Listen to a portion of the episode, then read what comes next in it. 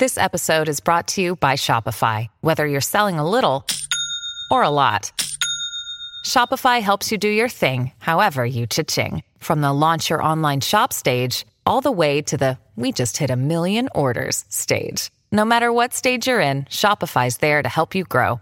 Sign up for a $1 per month trial period at shopify.com slash special offer, all lowercase. That's shopify.com slash special offer.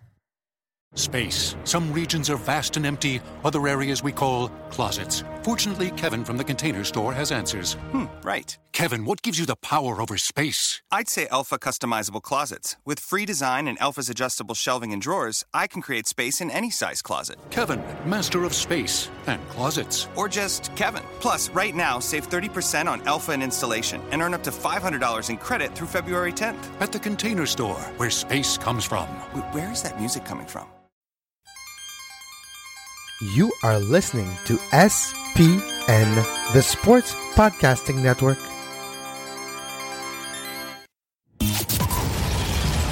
Welcome to Scuderia F1, the podcast that's always up to speed with the latest Formula One news. Follow us on Twitter at Scuderia F1 Pod and subscribe to the show on iTunes and Stitcher. Now, here are your hosts, Mark Daly and Kevin Laramie.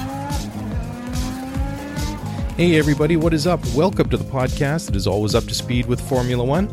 Mark Daly here, welcoming you on board to a very special edition of the podcast in which I'm going to recount five memorable f- moments from Formula One. It's the, the off season. The 2018 Formula One World Championship is a wrap. It was another double for Mercedes, with Lewis Hamilton winning the Drivers' Championship and the Silver Arrows winning the Constructors' Championship. And of course, once you get into December, the news gets a little bit sparse as it winds down towards Christmas and New Year's. But be that, that as it may, there is literally decades and decades of material to go back and talk about. And I thought, as being a fan of the sport that I have been for some 30 odd years, maybe a little bit longer since I was a little mm-hmm. kid, I thought it wouldn't be too difficult to pick out five memories at least. And I wasn't wrong. It wasn't too difficult. So here in no particular order, here is the first of my five most memorable Formula One moments. And I'm going to go back to the Australian Grand Prix in 1994. It was the 16th and final Grand Prix of the 1994 Formula One World Championship, and it was being held in Adelaide long before the race moved to Melbourne. That Grand Prix was won by Na- Nigel Mansell in a Williams, followed by Ferrari's Gerhard Berger, and then in third place was Martin Brundle driving a McLaren. The race will always be remembered for a very controversial moment when Michael Schumacher, then racing for Benetton, crashed into Williams driver Damon Hill. Coming into the race, Schumacher was leading the world championship with 92 points, which was just a single point ahead of Damon Hill. Mansell qualified on the pole, followed by Schumacher and Hill. And while Ni- Nigel was leading the race, Schumacher was ahead of Hill in second and third, respectively. On lap 36, all hell broke loose when Schumacher ran wide at the East Terrace corner, hitting the wall, and then limped back on the track. Damon thought he had an opportunity to pass Schumacher, who was trying to regain momentum after the incident that he had, and uh, it didn't appear, if you go back and watch the, the the replay, that he actually damaged his car. Anyways, when they came to the next corner, which was a right-hander, Schumacher turned in on Hill, and the damage to Schumacher's car immediately forced him out of the race, while Damon limped back to the pits but was uh, forced to retire with left front, front wishbone damage. With both drivers retired from the race, neither actually ended up scoring any points, and Schumacher won the first of his seven world championships at age 25. And needless to say, it was an extremely controversial manner in which to claim your first world championship. After the race, the race stewards uh, declared that the crash was a racing incident and no action was taken against Michael Schumacher. Schumacher himself always maintained it was a racing incident and that he did not deliberately crash into Hill to gain an advantage and um, perhaps knock his rival out of the race. Hill eventually went on to win his one and only world championship with Williams in 1996, which was his uh, final year with the team. And he said uh, at the time, he didn't say very much about the incident at all, but in years to come, he did uh, say publicly that he felt Schumacher crashed into him on purpose. So let's take a listen to how that went down all the way back in 1994. goes by. Oh, out, out goes Schumacher. The German is out of the Australian Grand Prix, and Damon Hill only has to keep going to be world champion of 1994. But can he keep going? Because he hit Schumacher's car. And if Damon Hill has to retire and you see smoke pouring off the wheel, that will mean that Schumacher will be world champion. What an incredible development. Schumacher gets underneath the protective barrier. Now let's you can see Damon Hill's right front wheel is canting right over. He's got a puncture in the left. Front left. Yes, and I think hopefully no, he's bent his wishbone as well. We can see it on the onboard camera there. He's got a bent left front suspension. But what what needs to happen now? Clearly Schumacher is out. The question is, can they repair Hill's car? Can he get out? And can he get into the top six and get a point or get two points? In fact, he needs a fifth, but it's not looking good. This we didn't see what happened. I'd like to see. All right, second on our list of top five memorable Formula One moments is the 2008 Brazilian Grand Prix, which was held on the 2nd of November 2008 at Interlagos, where the Brazilian Grand Prix has been held for numerous years at the iconic Sao Paulo uh, circuit. And that year, the World Championship was still up for grabs uh, going into the final race between Ferrari's Felipe Massa and McLaren's Lewis Hamilton. Seems like a long time ago since we were talking about McLaren fighting for a World Championship. However, going into that final race, Hamilton had the advantage, needing only to finish fifth in the, the, the race order to secure his first World Championship. Massa did everything right, qualifying on the pole, and the race, however, was slightly delayed because of a heavy rain shower shortly before the scheduled start. And going into the race, all the drivers except for BMW Sauber's Robert Kubica opted to start on the intermediate rain tires. On the first lap, incidents involving David Coulthard, who was racing in his final Grand Prix, and Nelson Piquet Jr. brought out the safety car at the end of the very first lap. In the unpredictable conditions, Massa drove almost flawlessly. And then once again on lap 63, less than 10 laps from the end, the rain started to fall once again, forcing the majority of the t- drivers to pit once again for intermediates. By lap 69, it was raining really, really hard, and all the front runners were now on the intermediate tires except Toyota's Timo Glock, who was still out there on slick tires. Hamilton ran wide in the wet conditions and allowed Sebastian Vettel, then driving for Toro Rosso, to take the fifth uh, position in the race and thereby losing, it appeared, the, the world championship at that point. Further up the track, Felipe Massa crossed the line to take the victory, and it appeared at that point in time the world championship. And he would be world champion for about 39 seconds. Further back on the track, the, the, drama was unfolding as Glock, who was barely able to keep his car on the track, slid wide and was passed again by Hamilton, who climbed back into fifth position and raced on to cross the line in and claim the points that he needed to, to claim his first driver's championship. As the dust began to settle in the pits, both the McLaren and Ferrari pits were celebrating, claiming it was their driver who had uh, won the world title. But soon enough, the triumph in the Ferrari garage turned into tears as reality set in, as they realized that in fact it was Hamilton who was the champion and not Felipe Massa. At the time, Lewis was aged just 23 years and 300 days, making him the youngest Formula One world champion at the time. It was a very dramatic and exciting way to finish a Grand Prix, and we haven't seen too many races like that over the years. So let's go back and have a quick listen. It's all about uh, these last few corners now. We're expecting Massa any time now. He comes through to claim his sixth victory of the season. He has done everything he needed to do, and we wait now to find out who will be the world champion of 2008. Can Hamilton do anything? Can he run it up the inside of Vettel? Only a few corners to go now, and desperation starts to creep in for Lewis Hamilton. Raikkonen's third, and that, is that Glock? Is that Glock going slowly? It is, That's it's Glock. Oh my goodness me, Hamilton's back in position again. A million, a hundred thousand local hearts sink in the grandstands. It's handed the place back to Hamilton. He comes through, and I'm absolutely right. I'm sure that he is going to claim fifth place, which is all he needs to do to become yes. the 2008 Formula One World Champion, Lewis Hamilton. And you will well, the, the, Ferrari boys are celebrating. They, they both think they, both won, think they've won it, but Ferrari are wrong. They're absolutely no, wrong. wrong. Hamilton's finished fifth, and Lewis, father. Well, that was quite something. We don't often see a Formula One World Championship wrapping up like we did way back in 2008. Now, moving along to our third most memorable Formula One moment, I'm going back to the Belgian Grand Prix of 2000, and it was a, a memorable classic overtake by Mika Hakkinen on Michael Schumacher. So the, the race, the Belgian Grand Prix, was held on the 27th of August 2000 at Spa-Francorchamps, and it was the 13th race of that uh, World Championship that year. Hakkinen qualified on the pole and won the 44 lap race. But as always, there's a lot more to that story than really meets the eye. Uh, Hakkinen, he did beat uh, both the Schumacher uh, brothers, Michael and Ralf, who finished the race in second and third, respectively respectively, Michael driving the Ferrari and Ralf driving a Williams.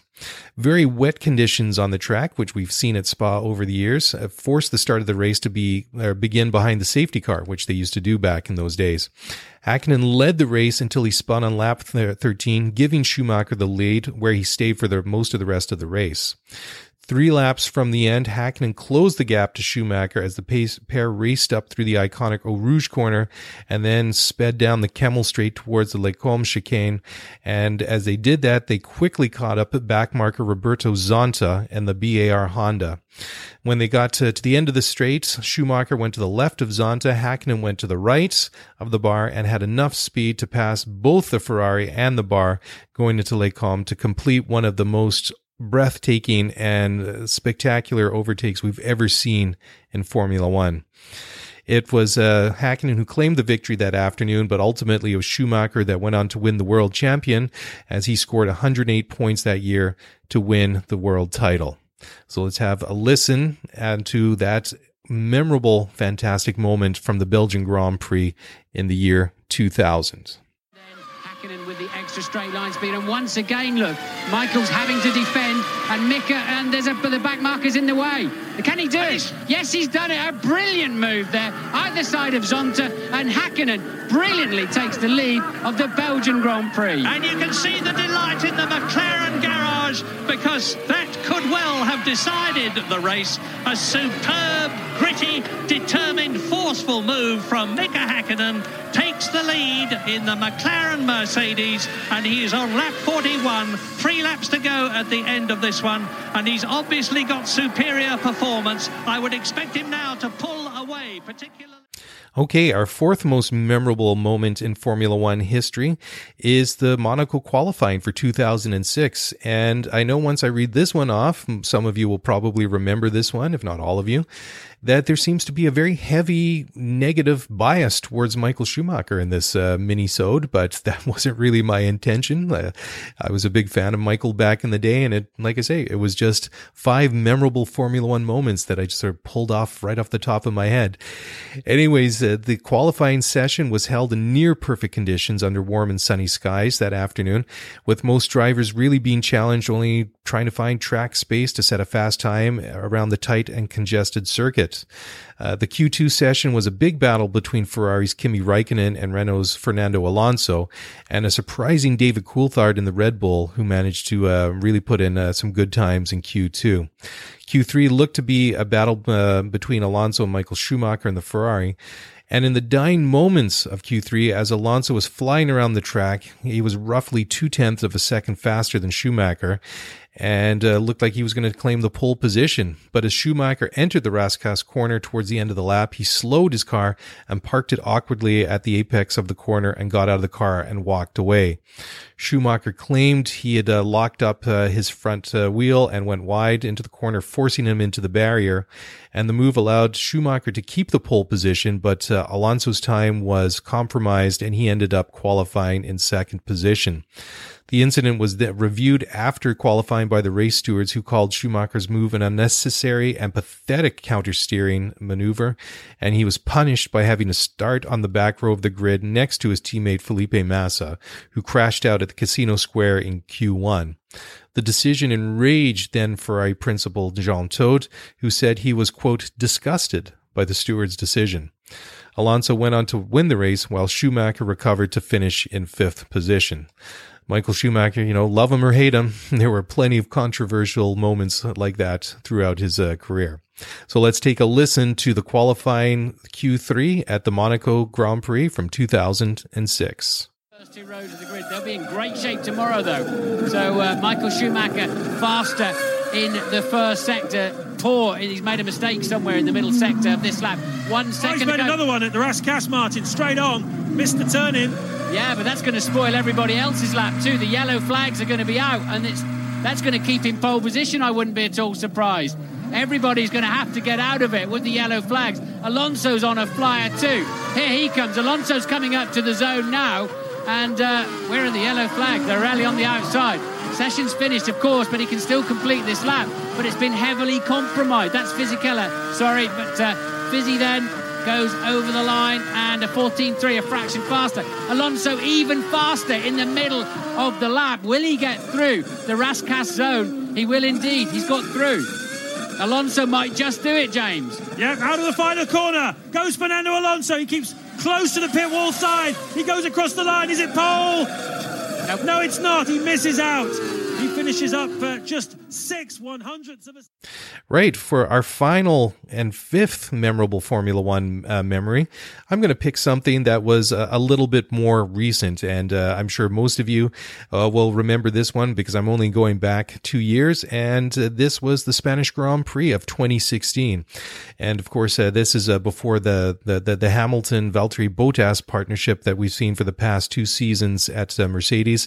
And this goes back to what was probably peak Hamilton Rosberg. And uh, it it's not so that far in the in the distant memory that it's it's not too uh, simple to forget just the toxic and uh, negative relationship Nico Rosberg and Lewis Hamilton had. They had many many comings together during the course of their partnership over three or four seasons at Mercedes, and uh, it really really got bad at one time. I mean, if you go back and think just over the the the, the past five seasons since the start of the turbo hybrid era, I mean it is all Mercedes. I mean, they've won four out of five world championships, or Hamilton has. I mean, they've won all five. If you of factor in Nico Rosberg's title in 2016, they've won all the constructors championships in that time.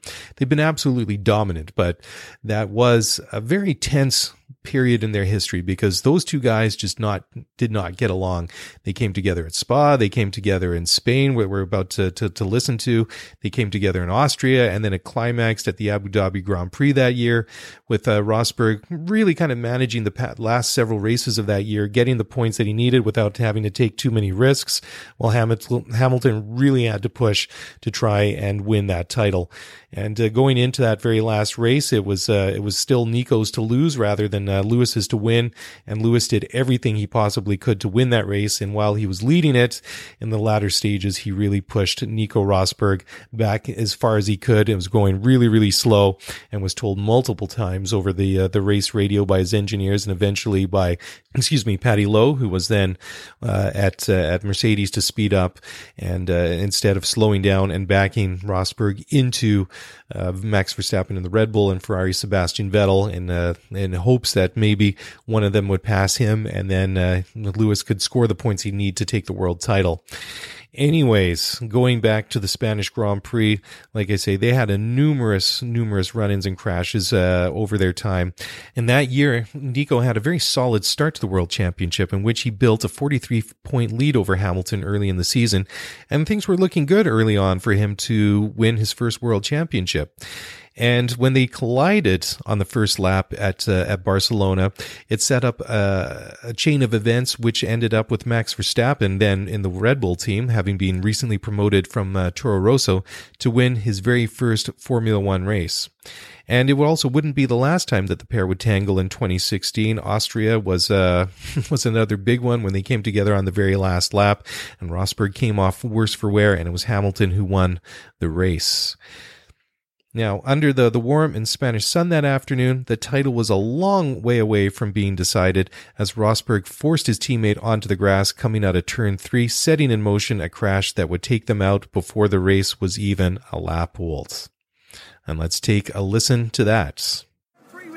And it's Nico Rosberg and Hamilton's onto the grass. And Hamilton's had a massive crash. And he's crashed into his teammate. The two Mercedes come together as Hamilton tried to pass on the inside, and he can cover his hands over his eyes, and he won't want to see that again. Two silver arrows have crashed on the opening lap. Hamilton takes out his teammates, and there will be a big, big inquiry behind closed doors into that. But look at this. All right, well, that wraps it up for this uh, shorter edition of Scuderia F1. I hope you guys enjoyed that. And if you have any suggestions for other um, topics that we could cover, you know, send me an email at scuderiaf1 at gmail.com or tweet me at scuderiaf1 pod on Twitter and let me know. Let me know what are some of your favorite Formula One moments. Maybe it was some of the ones that I counted off just now. Maybe it was something else. We're all a little bit different and we all remember different things. So let me know. I'd love to hear. And that's it. That's a wrap for this week. Thank you so very much for listening, and we'll be back again very soon.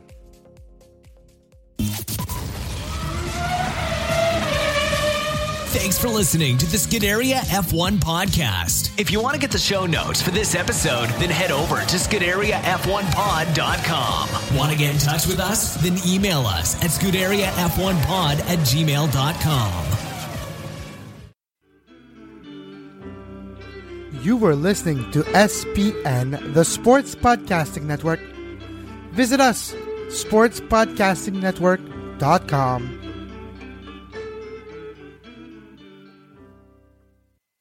Space. Some regions are vast and empty, other areas we call closets. Fortunately, Kevin from the container store has answers. Hmm, right. Kevin, what gives you the power over space? I'd say Elfa customizable closets. With free design and Elfa's adjustable shelving and drawers, I can create space in any size closet. Kevin, master of space and closets. Or just Kevin. Plus, right now, save 30% on Elfa and installation and earn up to $500 in credit through February 10th. At the container store, where space comes from. Wait, where is that music coming from?